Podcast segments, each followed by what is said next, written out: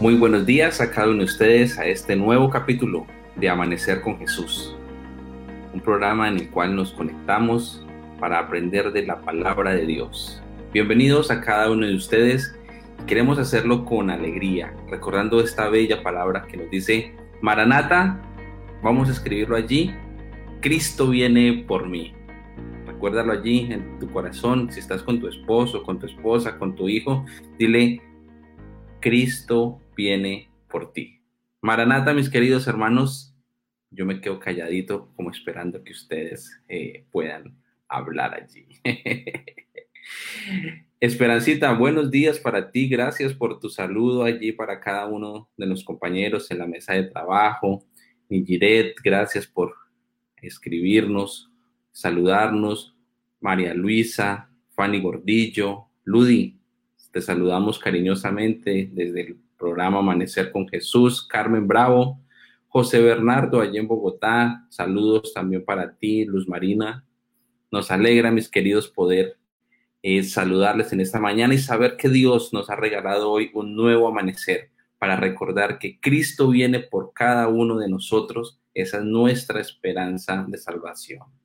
Saludamos también a nuestros hermanos que se conectan allí al Facebook de la Unión Colombiana del Sur. Muy buenos días a cada uno de ustedes. Dios les bendiga. También allí en la plataforma de YouTube. Gracias por acompañarnos. Y bueno, es tiempo de compartir, compartir porque esta semana ha sido bien interesante la conexión que hemos eh, podido tener a través de la campaña Transformados, que cada noche nos da unos mensajes espectaculares frente a las luchas de carácter que tenemos. Así que anoche logramos también pasar el umbral de las mil conexiones. Ya el pastor Darwin nos va a hablar más adelantito de eso. Y que la gloria sea para Dios, mis queridos hermanos. Ya he confirmado más de 12, 12 bautismos durante esta semana. Así que sigamos orando, sigamos orando para que el Señor pueda seguir haciendo milagros en la vida de cada uno de ustedes. Así que ayuda eh, Cristo viene por mí, Danielita, Cristo viene por ti. Gracias, así es, por ti, por mí. Es una fiesta espiritual, pero mis queridos, debemos prepararnos, transformados, para que el Señor nos pueda llevar al cielo.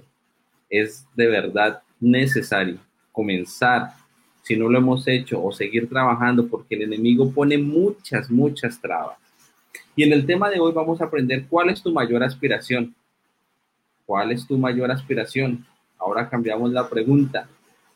Sofía, ¿cuál es tu mayor aspiración? Dora, ¿cuál es tu mayor aspiración? Sin duda que Cristo venga por nosotros sería nuestra mayor aspiración. Sin duda que nuestra familia fuera salva junto con nosotros. Pero esta preparación trae una lucha diaria que tenemos que hacer, apegarnos y seguir a la mano de Dios. Joelito, muy buenos días para ti. Dios te bendiga. ¿Cómo amaneces?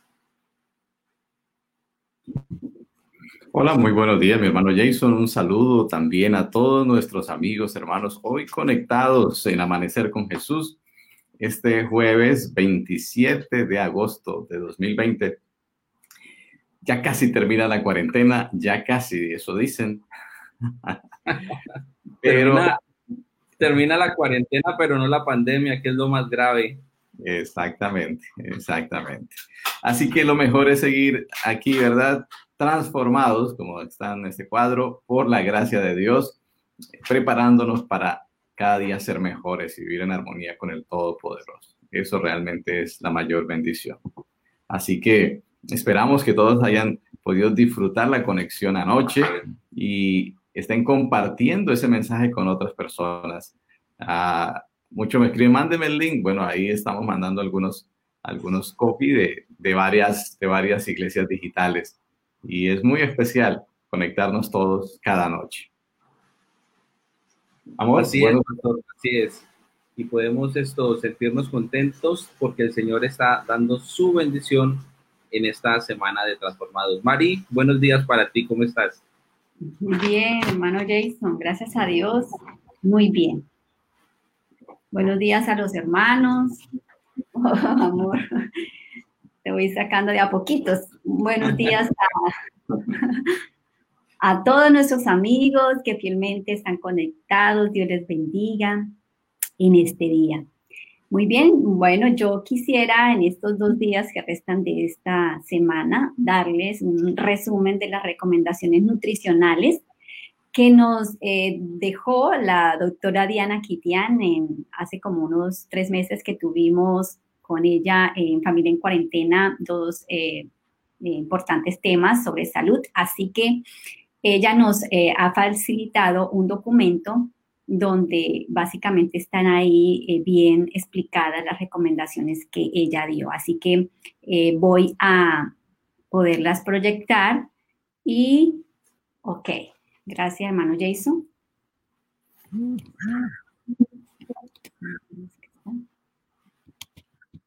Y vamos a empezar.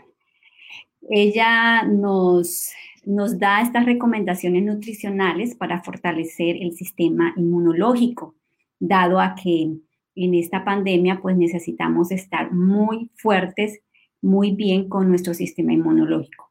Básicamente, eh, yo les he estado hablando acerca de las vitaminas que son muy importantes y em, bueno eh, tener aquí pues discriminada cuáles son esas frutas que tienen esas vitaminas para que podamos agregarlas a, nuestras, eh, a nuestro plato día a día.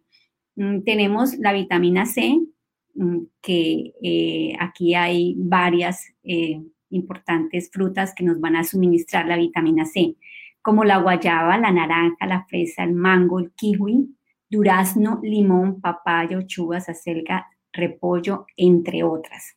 La recomendación que ella nos da es que debemos consumir un plato mediano de fruta antes del desayuno. Entonces, eh, deberíamos hacer ese hábito, siempre la fruta antes del desayuno y eh, comerla solita, dejar un espacio entre el desayuno, entre la fruta y el desayuno. Así también nos lo recomiendan pues, los expertos, que es bueno que la, fruta se consuma sola. Eh, también la vitamina B2, B3 y B6 es importante para fortalecer nuestro sistema inmune. ¿Dónde lo podemos encontrar? Pues en el arroz integral, la avena en hojuela, la cebada, las leguminosas que son los frijoles, garbanzos, lentejas, arveja, nueces, semillas, maní, almendras. En todos estos alimentos podemos encontrar estas vitaminas y nos recomienda que debemos a la semana consumir eh, mínimo cuatro veces de estos eh, alimentos, ¿verdad? Eh, así que no es difícil consumirlo porque en, que en siete días a la semana podemos cuatro veces consumir nuestras lentejas, garbanzos, frijoles. Y también recomienda que sean pues mm, integrales, por ejemplo, la avena en hojuela, que sea integral, podemos conseguir la que es em, entera y eh, podemos utilizarla porque cuando son integrales vienen entonces con más cantidad de minerales, de, minerales y tienen fibra que nos van a ayudar mucho a nuestra salud. La vitamina A la encontramos en la uyama, la zanahoria, mango, acelga, pimentón, curuga, espinaca, cilantro, zapote, uchuva, maracuyá, tomate árbol.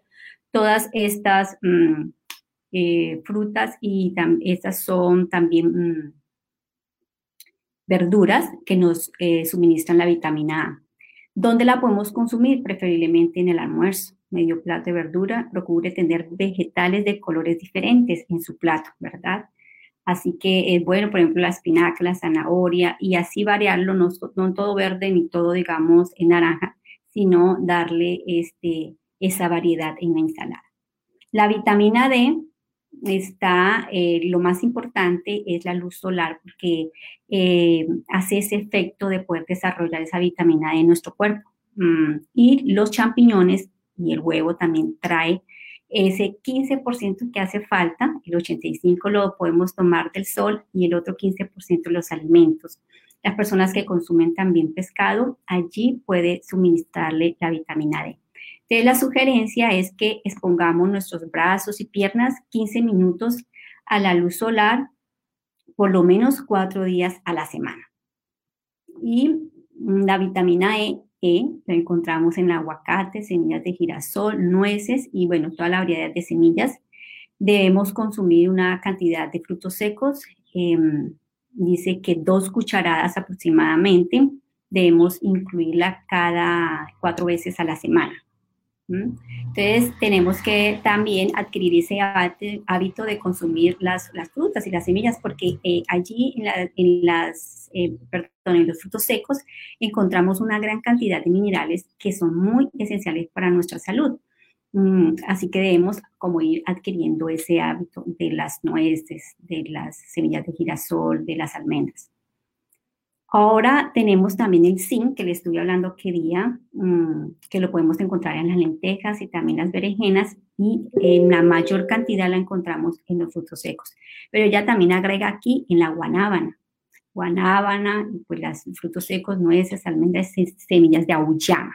La semilla de auyama, justamente ayer hice una compota de auyama, y, y las semillas de auyama no las botemos, saquémoslas, las lavamos, como da ella la recomendación allí, eh, y podemos, eh, la, lavamos, le podemos agregar un poquitico de sal y la podemos eh, poner a tostar y a fuego lento la tostamos.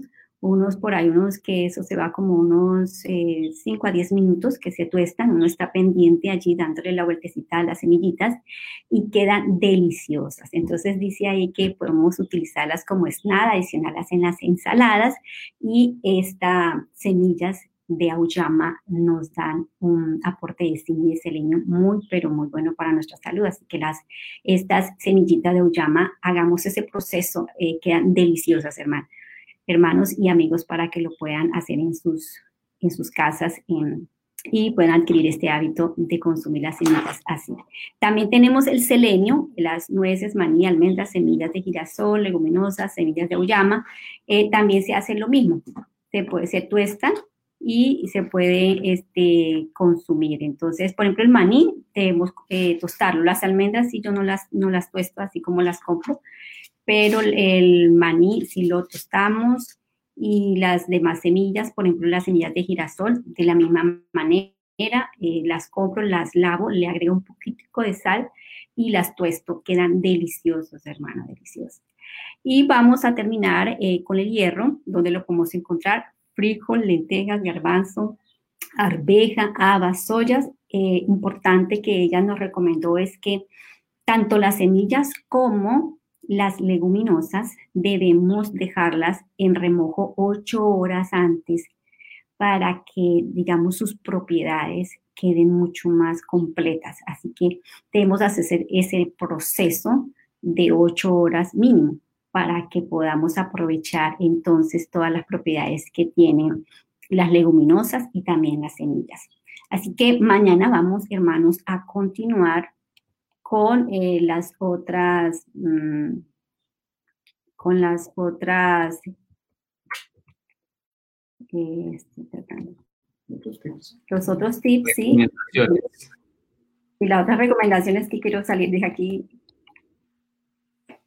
y eh, importantes, y también ella nos, está, nos va a dar otras recomendaciones mm, que tenemos que tenerlas eh, bien en mente para que nuestro sistema inmune esté muy bien. Así que esta, esta investigación que ella ha hecho, pues la ha sacado de datos científicos, de artículos, y que es necesario entonces que lo pongamos en práctica. Eh, este, pues todo queda grabado, así que ustedes pueden, después de terminar eh, la programación, pueden regresar y mirar, tomar una foto y tener allí eh, de manera bien fija lo que necesitamos cada día para fortalecer nuestro sistema inmune. Así que hermanos, Dios nos bendiga, nos siga ayudando, hagamos nuestra parte, sigámonos, como dice, cuidándonos ahora con mayor veras este, pues está dando como ese, esa, esa manera de salir ahora, eh, nuestra responsabilidad es de nosotros. Sigamos las instrucciones que hemos estado diciéndoles acerca del lavado de las manos, acerca del, distanciamiento, acerca tapabocas y fuera de eso, pues tomando mucha agua y siguiendo las recomendaciones que hemos estado eh, dándoles a ustedes durante estos días. Dios nos bendiga y continuamos con la parte más especial. Así es, queridos hermanos, ahora que la situación se hace un poco más, sálvese quien pueda, ¿no? Debemos tener estas recomendaciones de, de precaución que hemos aprendido, no olvidarlas, Pastor Joel, ponerlas allí práctica, porque aunque son canzonas, quitarse la ropa después de que uno estuvo en la calle, ponerla a lavar, lavarse las manos, nos ayuda a estar cuidados, mis hermanos, y, queremos de que la prevención sea nuestra arma junto con la protección de nuestro Dios, eh, nuestra mejor defensa, la prevención, para no tener que afrontar estas difíciles eh, situaciones que hemos conocido de manera más cercana de algunos amigos, algunos familiares frente, frente a esta situación. Así es, así es. Es muy sabio cuidarnos. Es momento de mayor cuidado.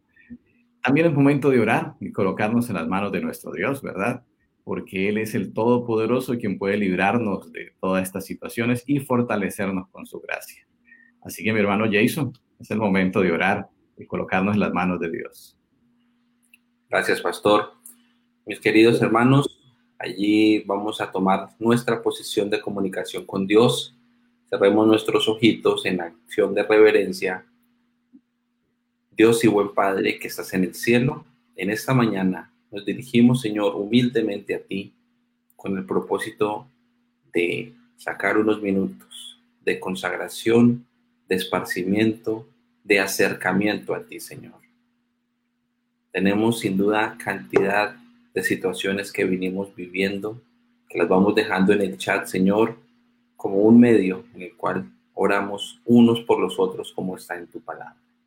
Pero al iniciar, Señor, este programa de hoy, queremos pedir que nos acompañes. Allí que tu Santo Espíritu descienda a cada hogar, en cada conexión que se está dando y puedan sentir una influencia de Cristo Jesús. Oramos, Señor, por nuestro colegio de Granada, por su rector Omar, por sus coordinadores, por los docentes, por los alumnos, Señor, por los padres, por esta bella comunidad educativa que genera un gran impacto en esta zona del Ariari. Permite, Señor, que el aprendizaje de las ciencias de este mundo pueda seguirse dando, pero totalmente blindada con el mensaje de la cruz, de salvación, de esperanza. Este año hemos tenido retos significativos en la educación, pero tú nos has ayudado. Seguimos, Señor, esto confiado de que sigues al mando de cada una de las instituciones de tu iglesia que sirven para que la comunidad pueda conocer a Cristo Jesús. Señor, acompáñanos en el tema de hoy, bien interesante, en el cual debemos estar seguros de que hacemos parte del plan de salvación que tú has preparado para nosotros. Le dije al pastor Joel, pastor Carlos, pastor Darwin, al exponer tu palabra y que sean las palabras de Cristo Jesús las que salgan y llenen nuestros corazones de salvación, de esperanza y de preparación para verte venir en gloria. Perdona, Señor, nuestros pecados. A veces somos tercos, duros, Señor, pero esta semana hemos aprendido en Transformados que tú puedes cambiarlo todo, hacerlo nuevo si hay voluntad en nuestro corazón. Gracias porque nos escuchas. En el nombre de Cristo Jesús. Amén. Amén. Amén. Amén. Muchas gracias, hermano Jason. Así que damos bienvenida a todos los que han estado llegando a la transmisión en esta hora, conectándose al momento de oración y de estudio de este encuentro especial con la palabra de Dios y los unos con los otros, bendecidos por la presencia de nuestro Señor. Hoy estamos desafiados con esta pregunta, ¿cuál es tu mayor aspiración? ¿Cuál es tu mayor aspiración? Y sin duda que cuando mm, éramos niños decíamos, ante la pregunta a los adultos, ¿qué quieres ser cuando seas grande? Ah, bueno, entonces diferentes aspiraciones surgen en, la, en la mente de los niños y algunos nos sorprenden, ¿no? Con sus visiones. Recuerdo un compañerito que tenía eh, lamentablemente ese, em, eh, ese mismo Ese mismo año él falleció en un accidente, pero nos sorprendió cuando en la clase nos dijo, eh, yo quiero ser presidente de los Estados Unidos. Ni siquiera de Colombia, de Estados Unidos. Vaya que sí tenía aspiraciones, ¿no? Interesante. Eh, solamente que quedó en mi memoria eso porque justo una semana después, bueno, descansó en el Señor. Pero, ¿cuáles son nuestras más grandes aspiraciones? ¿Qué es lo que debemos aspirar? Sin duda que anoche fuimos desafiados y pues se colocó una meta preciosa en la conferencia de transformados. El pastor Manrique habló acerca de cómo colocar los fundamentos de un buen carácter. Y ustedes recuerdan que aquel, aquel ideal maravilloso lo colocó justamente en Cristo Jesús, ¿verdad? Tener un carácter como el de Cristo Jesús. Esa es una gran aspiración y una preciosa realidad que puede ser alcanzada por medio de la entrega total al Señor. Él habló acerca de, de, esa necesidad que debemos de, eh, entender acerca de depender de nuestro Padre Celestial, hablar a solas con Él en comunión a través de la oración. También nos enseñó lo que la palabra dice acerca de la sumisión y la obediencia. Por supuesto, también hablando de la santidad, la compasión y una cantidad innumerable de características o de mm, señalamientos que hizo acerca del carácter de Cristo. Pero lo mejor, pues nos habló de que si seguimos sus pisadas, entonces podremos ser victoriosos y que no debemos detenernos. Ahora pues, ¿por qué te detienes? Levántate y sigue el ejemplo de Jesús, quien se bautizó y quien cumplió un ministerio en favor de la humanidad. Bueno, desafíos preciosos. Esta noche no se pueden perder el tema porque también va a estar eh, lleno de un mensaje poderoso, transformador para nuestra mente, nuestro corazón y para compartirlo con muchas personas. Cada día nuevas personas se van añadiendo a, este, a, esta transmisión y van entendiendo la gran bendición que dimana del estudio de la palabra que nos transforma. Así que eso es muy especial. Nuestra mayor aspiración podría ser, quiero tener un carácter como el para, carácter de Cristo. ¿Verdad, hermana Esperanza? Claro que sí. Eso es un nuevo set, sí señora, transformado. Gracias, hermana Esperanza, por notarlo. Un nuevo set, el de transformados. Pues bien, hablando de las aspiraciones, el Señor las coloca delante de nosotros y ha colocado en nuestro corazón el deseo de un bien mayor. Eso es especial. El Señor no nos puso en nuestro corazón el deseo de hundirnos, de ir al, hacia abajo, hacia la tristeza, hacia el horror, sino de avanzar hacia la victoria. Eso es una de las grandes bendiciones del Señor. Y quiero recordarles por ejemplo, en Deuteronomios 30, 15, el Señor dice claramente, mira, yo he puesto delante de ti hoy la vida y el bien o la muerte y el mal. Las dos cosas. He puesto de ti la vida y el bien, la muerte y el mal. Y por supuesto, el Señor nos eh, intima a, que elijamos el mejor de todos los caminos, la vida y el bien.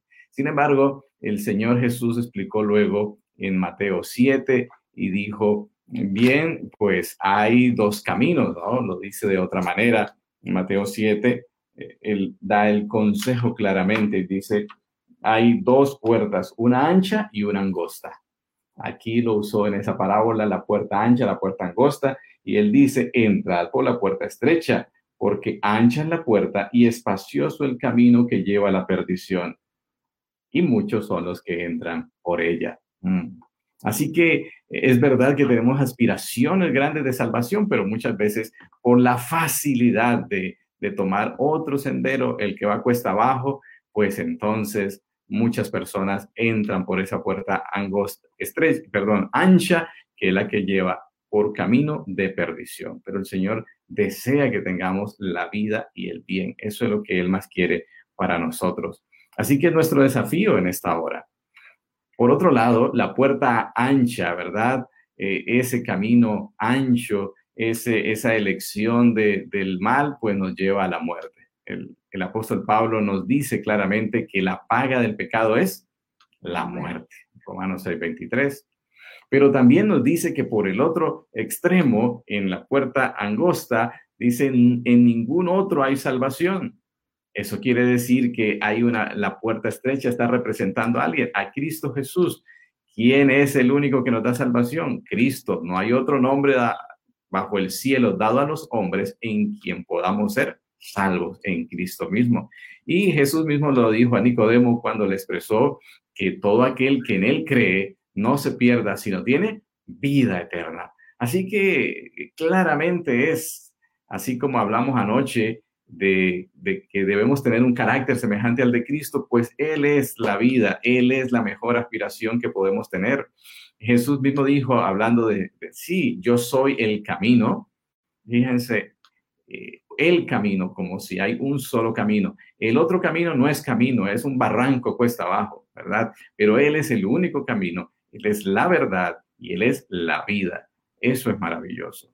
Así que lo que nosotros debemos es afinar nuestro oído para conectarnos con Él y porque Él dice, mis ovejas oyen mi voz y yo las conozco y me siguen y yo les doy vida eterna. Qué maravilloso ser alguien que puede escuchar y reconocer la voz del Señor para seguirle, para recibir esa vida eterna. Y Él dice, y no perecerán jamás, ni nadie las arrebatará de mi mano. Esto es una promesa maravillosa. Por supuesto, todas las promesas son condicionales. Muchas veces eh, creemos que Dios está obligado a, hacer las cosas, pero las promesas son condicionales. Y aquí hay algunas condiciones bajo las cuales se recibe la vida. Quisieran ustedes eh, tomar nota de ellas, cuáles son las condiciones, cómo puedo seguir el camino de la vida, ¿verdad, hermana Glency? Ella dice, mi mayor aspiración es ser transformada por el Espíritu Santo para contemplar a quien ha sido mi esposo, padre, hermano y amigo, y no separarme de él nunca jamás. Cristo Jesús. Gracias, hermana Glency. Qué bonita inspiración. Así es, gracias. Esa es la mejor de las aspiraciones. Así es. También Marta Mayorga eh, y otros nos dicen cosas hermosas, ¿no? Pues bien, primera condición, la primera condición el Señor Jesús dijo en Juan 6:53, si no coméis la carne del Hijo del Hombre y bebéis su sangre, no tenéis vida en vosotros.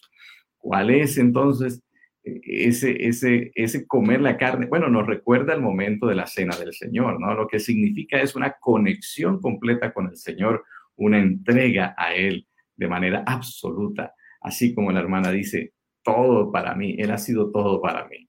¿En quién está la vida eterna? Por supuesto, la vida eterna está en el Hijo de Dios, en Jesucristo.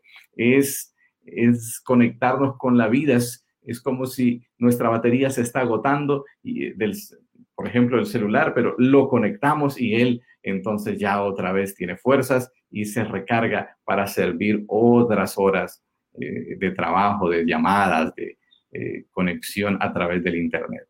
Así que eso es lo que el Señor es para nosotros y el mismo evangelista Juan, bueno, en sus cartas, dice, el que tiene al Hijo, tiene la vida.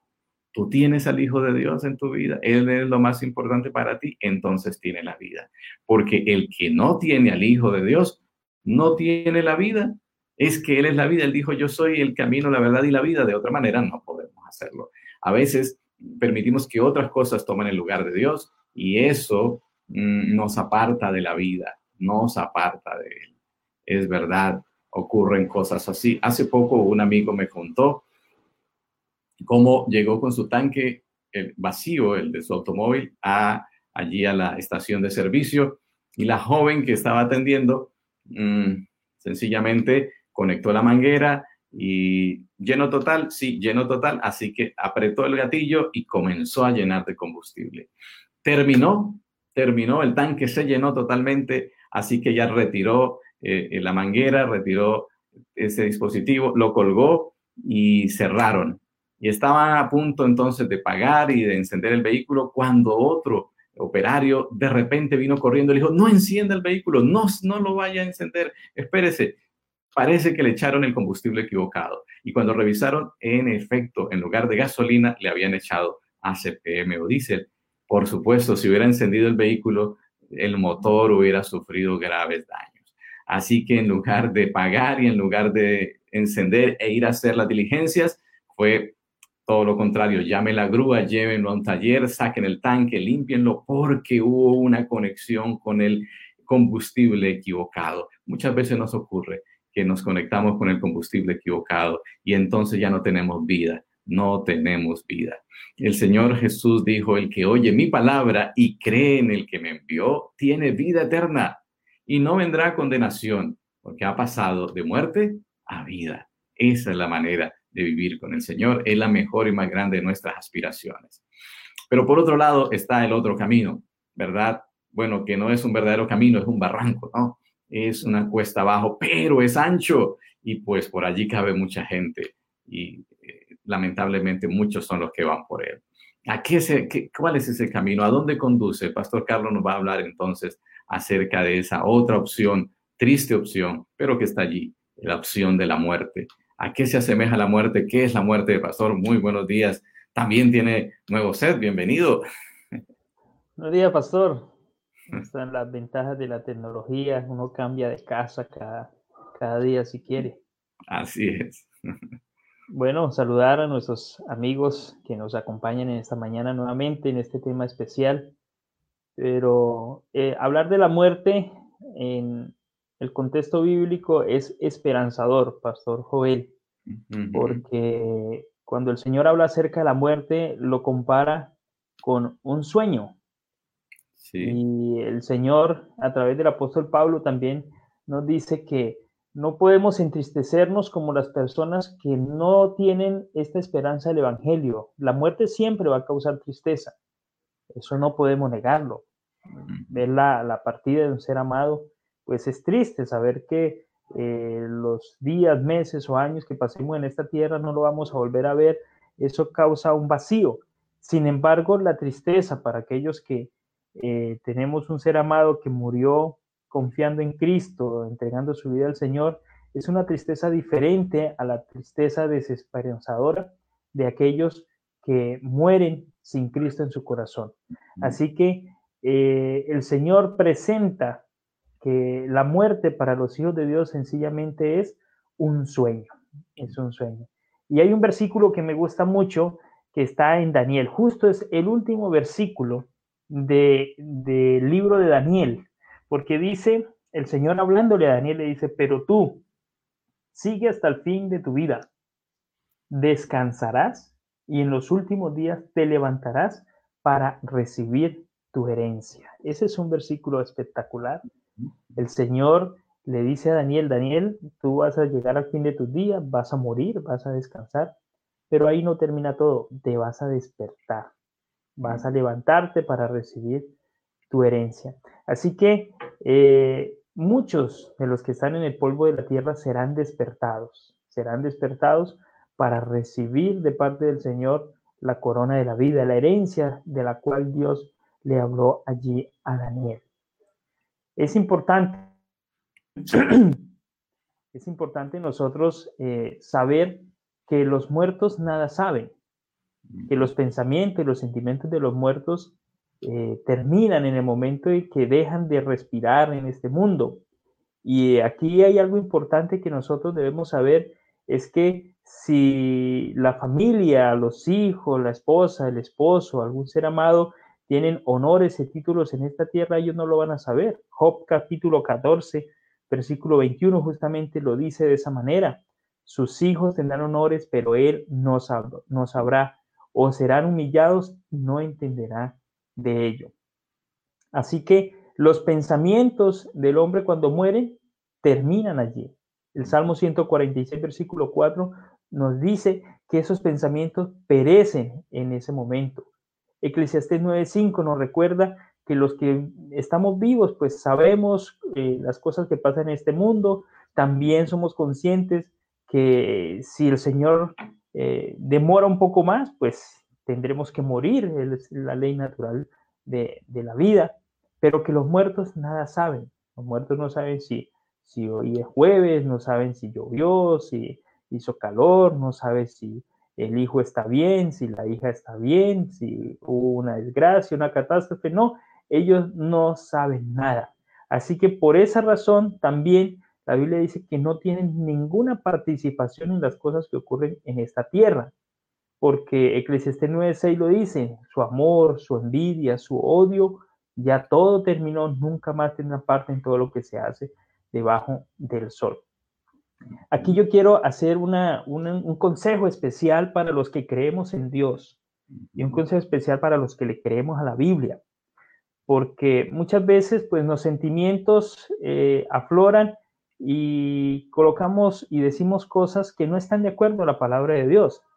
Y muchas veces en, en las publicaciones que hacemos en el Facebook, vemos publicaciones de hijos de Dios, a veces de líderes, que colocan publicaciones como si la persona que ha muerto pudiera leerlo. Me explico, ¿sí? Eh, dicen, papito, ya hace tantos años que te fuiste y entonces estoy triste y recuerdo los mejores días que pasamos a tu lado. Bueno, son, son cosas bonitas si la persona que murió pudiese leerlo, pudiese entenderlo, pero la Biblia nos dice que no es así.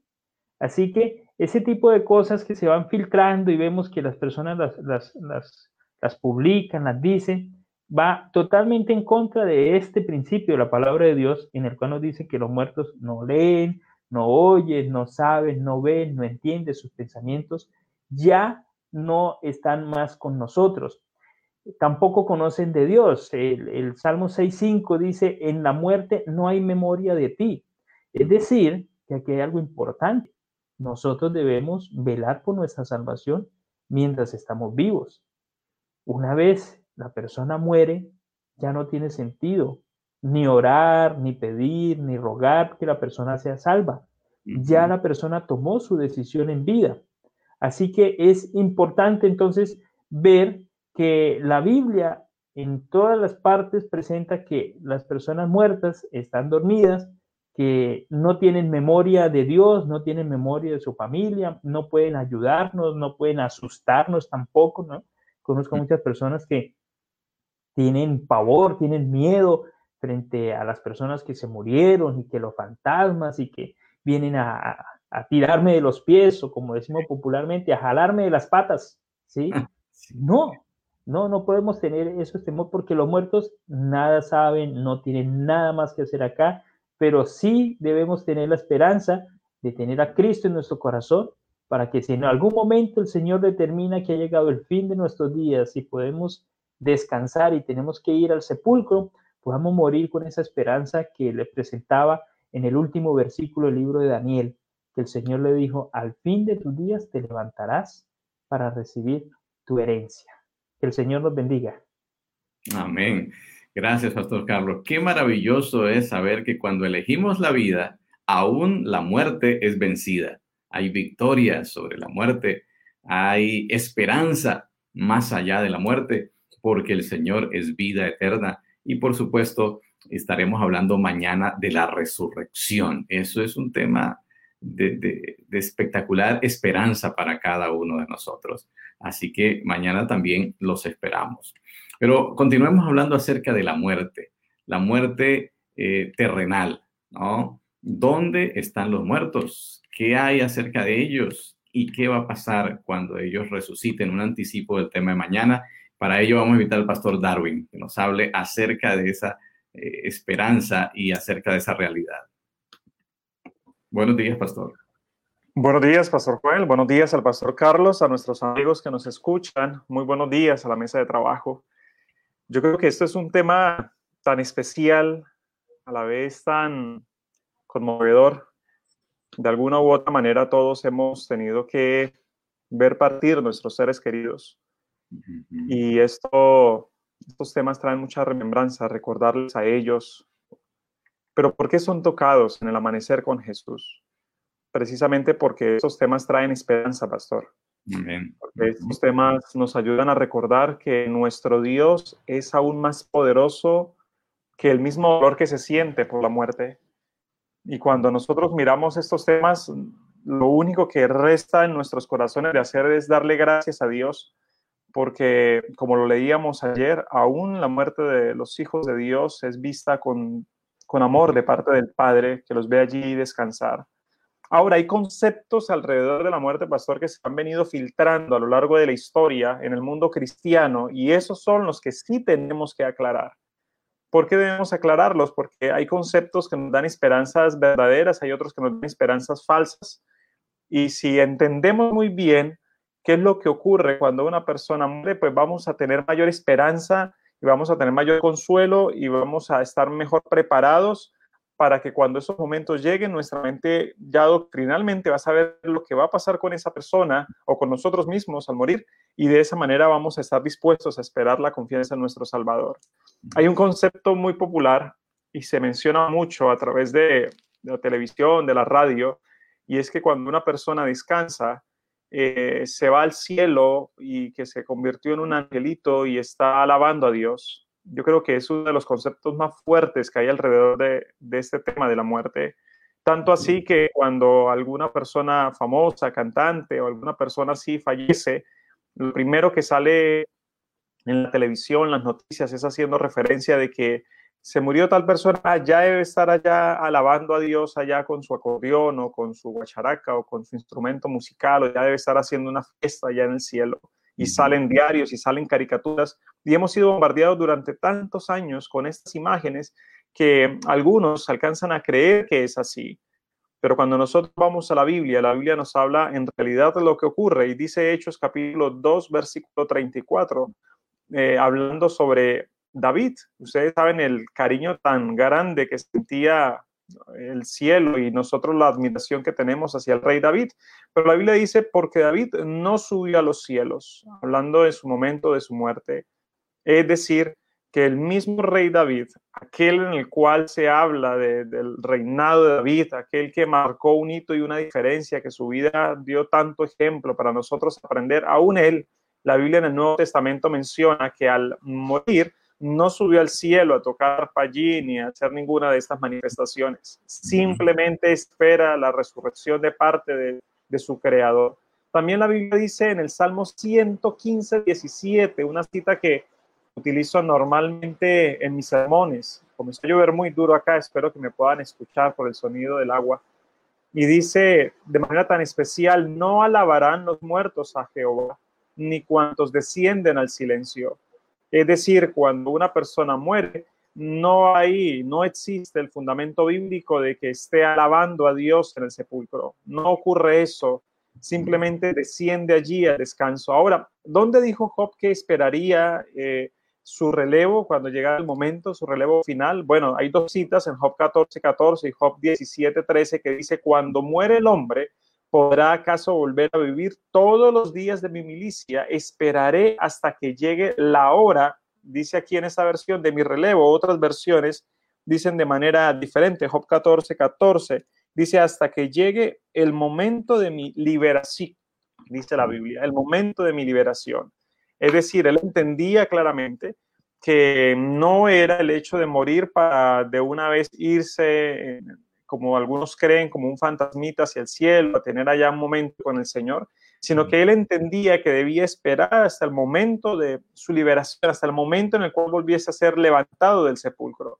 Y dice en el versículo capítulo 17, aun cuando esperé en cuando espere en el sepulcro de mi casa, en las tinieblas tengo tendido mi lecho. La palabra hebrea que se traduce aquí como sepulcro, pastor, en este verso de Sheol, que significa, entre otras cosas, un lugar oscuro, vacío, subterráneo, usado sencillamente con referencia a la residencia de los muertos en general, sin distinción entre buenos y malos, ¿verdad? No es que eh, al morir entonces hay un lugar especial para los buenos o un lugar especial que se vayan los malos o un lugar neutro donde van a estar ahí más o menos ahí mientras se tengan algunas oraciones. No, eso no existe simplemente todos llegamos y reposamos en el sueño precisamente de la muerte. Y cuando estamos en ese sueño de la muerte, entonces todos debemos hacer lo mismo y es esperar la mañana gloriosa. ¿Para qué debe suceder antes de que los muertos puedan alabar al Señor? Dice Isaías 26, 19. Tus muertos vivirán y sus cadáveres resucitarán. Despertad y cantad, moradores del polvo, porque la tierra dará sus muertos. Entonces, ¿qué es lo que se puede hacer antes de que los muertos puedan alabar a Dios? Pues antes de que los muertos puedan alabar a Dios, es necesario que sean resucitados antes de que ellos puedan alabar. No podrá haber alabanza de una persona que ha fallecido antes de la resurrección que sea a través de la venida de nuestro Señor Jesucristo. Es muy clara la Biblia al mencionar esto. Ahora, el Salmo 17, 15 dice, en cuanto al salmista, si él quedaría satisfecho, dice, en cuanto a mí, veré tu rostro en justicia y estaré satisfecho cuando despierte a tu semejanza. Él tenía claro que no era su cuerpo corruptible lo que iba a llevar al cielo, sino esperaba también en la promesa de cuando fuese resucitado poder ya estar a semejanza con Dios. Ayer leíamos algo interesantísimo de la sierva del Señor. ¿Recuerda, pastor? donde mencionaba que vamos a tener un aspecto similar al que tenemos, vamos a tener una apariencia similar a la que tenemos, pero cada centímetro, cada miligramo de peso de nuestro cuerpo, cada célula que está allí metida entre nuestro cuerpo, va a ser ya de una manera especial, va a ser eh, hecha ahora de las manos del Creador. Y nuestro carácter será aquello en lo cual llevaremos. Ahora, ¿cuándo tendrá lugar la resurrección de los justos? Dice, porque el Señor mismo, 1 Tesalonicenses 4:16, el Señor mismo, con voz de mando, con voz de arcángel y con trompeta de Dios descenderá del cielo y los muertos en Cristo resucitarán primero. Ahora, me emociona este pasaje porque cuando yo leo la Biblia, la Biblia dice que el Señor dijo y fue hecho. Señor quería que los astros existieran y con la potencia de su voz los astros existieron. Señor dijo, hágase la vegetación y la vegetación existió. ¿De qué manera existió? No existió de que cuando el Señor pidió la vegetación hubiese nacido por ahí una semillita de ajonjolí en el piso. No, nació de una vez la planta, creció inmediatamente. Del estilo, de la nada, el Señor fue capaz de crearlo todo. Ahora nosotros podemos entender que Dios tiene el poder con la potencia de su voz de levantar aún a los muertos del sepulcro. ¿Cómo sabemos eso? Porque ejemplo nos dio el Señor cuando estuvo en la tierra y cuando le permitió a Lázaro regresar a la vida.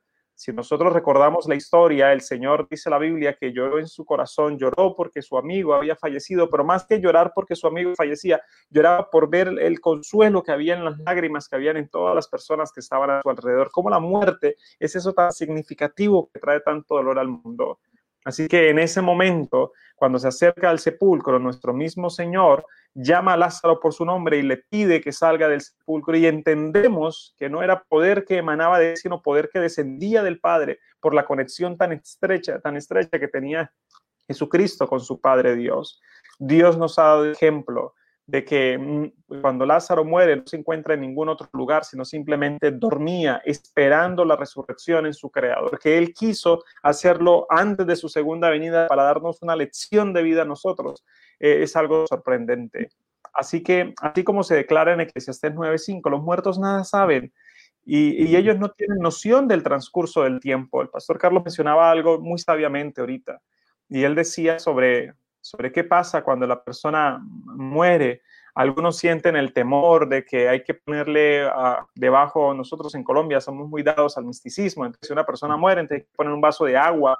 Eh, eso no es correcto, hermanos de iglesia, ni cristianos que estamos aquí, porque la persona, la Biblia dice que no tiene más parte en este mundo, dice que su memoria entra en el olvido, así como lo dice la hermana Leiner en este momento aquí de Betel Porfía, es su amor, su sentimiento, su odio también es puesto, se cesa allí en, ese, en esa ocasión.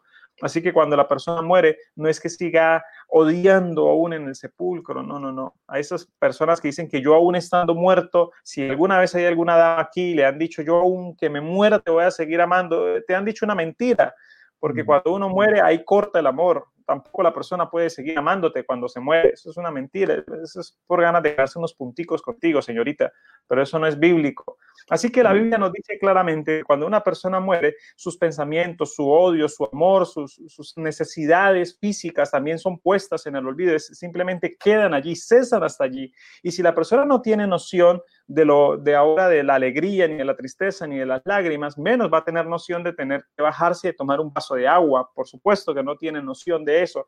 Son cosas que se han venido filtrando en la vida del, del cristianismo de alguna u otra forma, pero que vienen de prácticas más bien paganas, de adoraciones hacia los muertos que no deberíamos nosotros caer en ellas. Ahora, el transcurso del tiempo, ¿cómo es para ellos? Indefinido.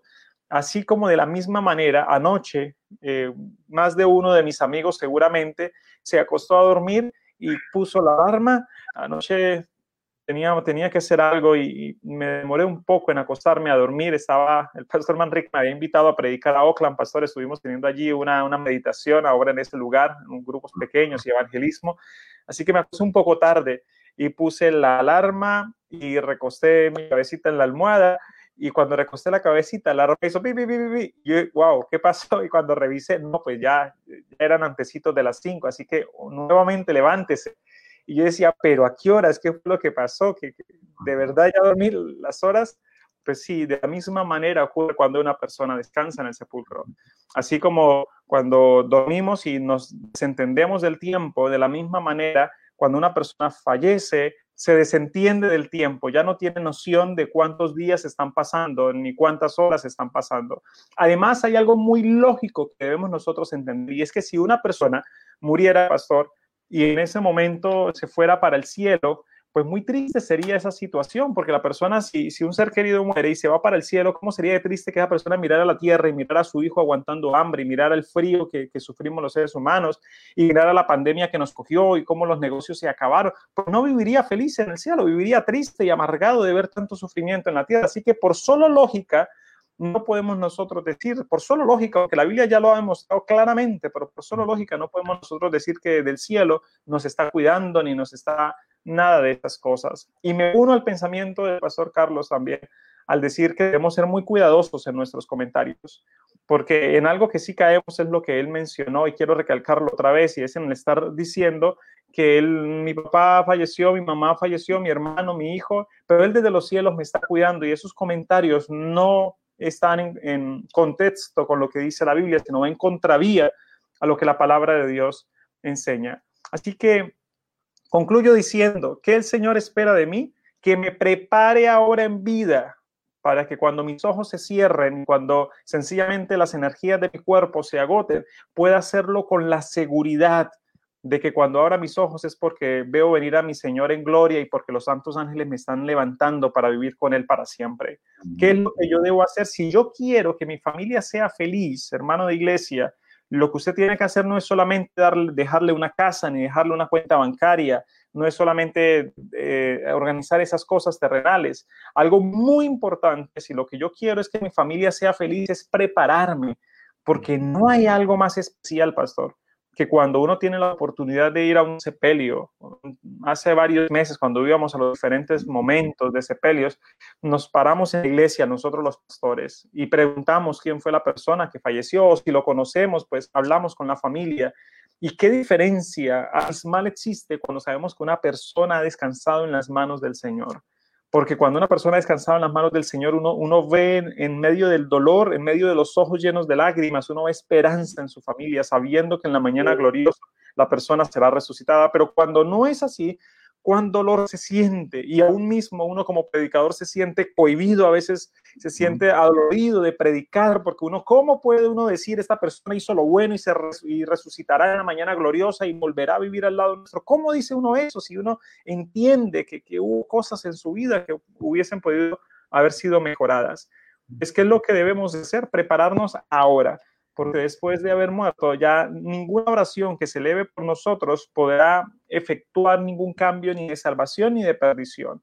Yo soy el responsable de mi vida, yo soy el que debo prepararme para la vida eterna, yo soy el que debo tener una relación con Dios, que es lo que me asegurará la vida eterna. Pues que Dios pueda bendecirnos a todos, hermanos queridos, y que todos los que estemos en este lugar nos preparemos constantemente, diariamente, para ese momento especial en el cual vayamos al sepulcro, pero también seremos, eh, seamos resucitados y podamos ver venir en gloria a nuestro Señor Jesucristo. Que Dios nos bendiga a todos, Pastor Joel. Amén, amén. Muchas gracias, Pastor. Claro que sí, es maravilloso esto. Y, y fíjense algo especial. Queremos cerrar con este texto de Hebreos 11, que nos habla acerca de héroes del Señor que hoy diríamos santos, claro que sí, porque fueron apartados para el servicio de Dios, hicieron una tarea muy especial. Y, es un capítulo que los invito a leer porque muestra a estos hombres que eligieron el camino de la vida y aunque murieron, tienen una certeza de vida eterna, pero como hemos dicho, no están en el cielo. ¿Cuál es esto? Me fascina estos versículos de Hebreos 11, dice, eh, ¿qué más diré? El versículo 32 en adelante. El tiempo me falta para contar de Gedeón, de Barak, de Sansón, de Jefté, David, Samuel y los profetas. Y vaya la medida de estos hombres. Dice que por la fe conquistaron reinos, obraron justicia, alcanzaron promesas, taparon boca de leones, apagaron fuegos impetuosos, evitaron filo de espada, sacaron fuerza de debilidad, fueron valientes en batallas y rechazaron ejércitos extranjeros. Tremendos hombres. Y no solo los hombres, las mujeres. Dice, algunas mujeres recobraron a sus muertos por resurrección.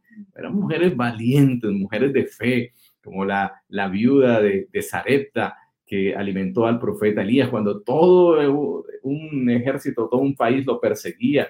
Ah, también la mujer de Sunem, que preparó una alcoba para el profeta de Dios, el profeta Eliseo, recobró a su hijo de la muerte. También María y Marta recuperaron a Lázaro, el Señor lo resucitó. Y también la Virgen María tuvo de vuelta a su hijo resucitado y fue maravilloso. Sin embargo, sigue diciendo el, el capítulo, el versículo 39 en adelante, todos ellos, aunque aprobados por su buen testimonio, el buen testimonio de su fe, no recibieron el cumplimiento de la promesa.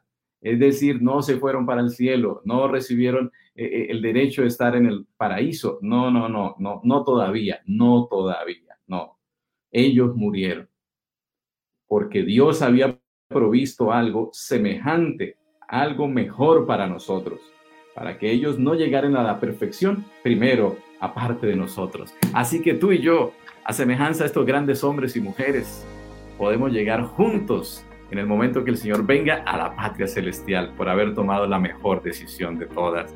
Gracias a Dios por eso, gracias por este estudio maravilloso, porque nos, nos anima a seguir en conexión con el Señor y a prepararnos para que, aunque pasemos por el valle sombrío de la muerte, no tengamos temor alguno, porque del otro lado el Señor nos va a levantar el día que venga en las nubes de los cielos. Y eso será maravilloso. Mañana hablaremos más de ese tema precioso de la resurrección.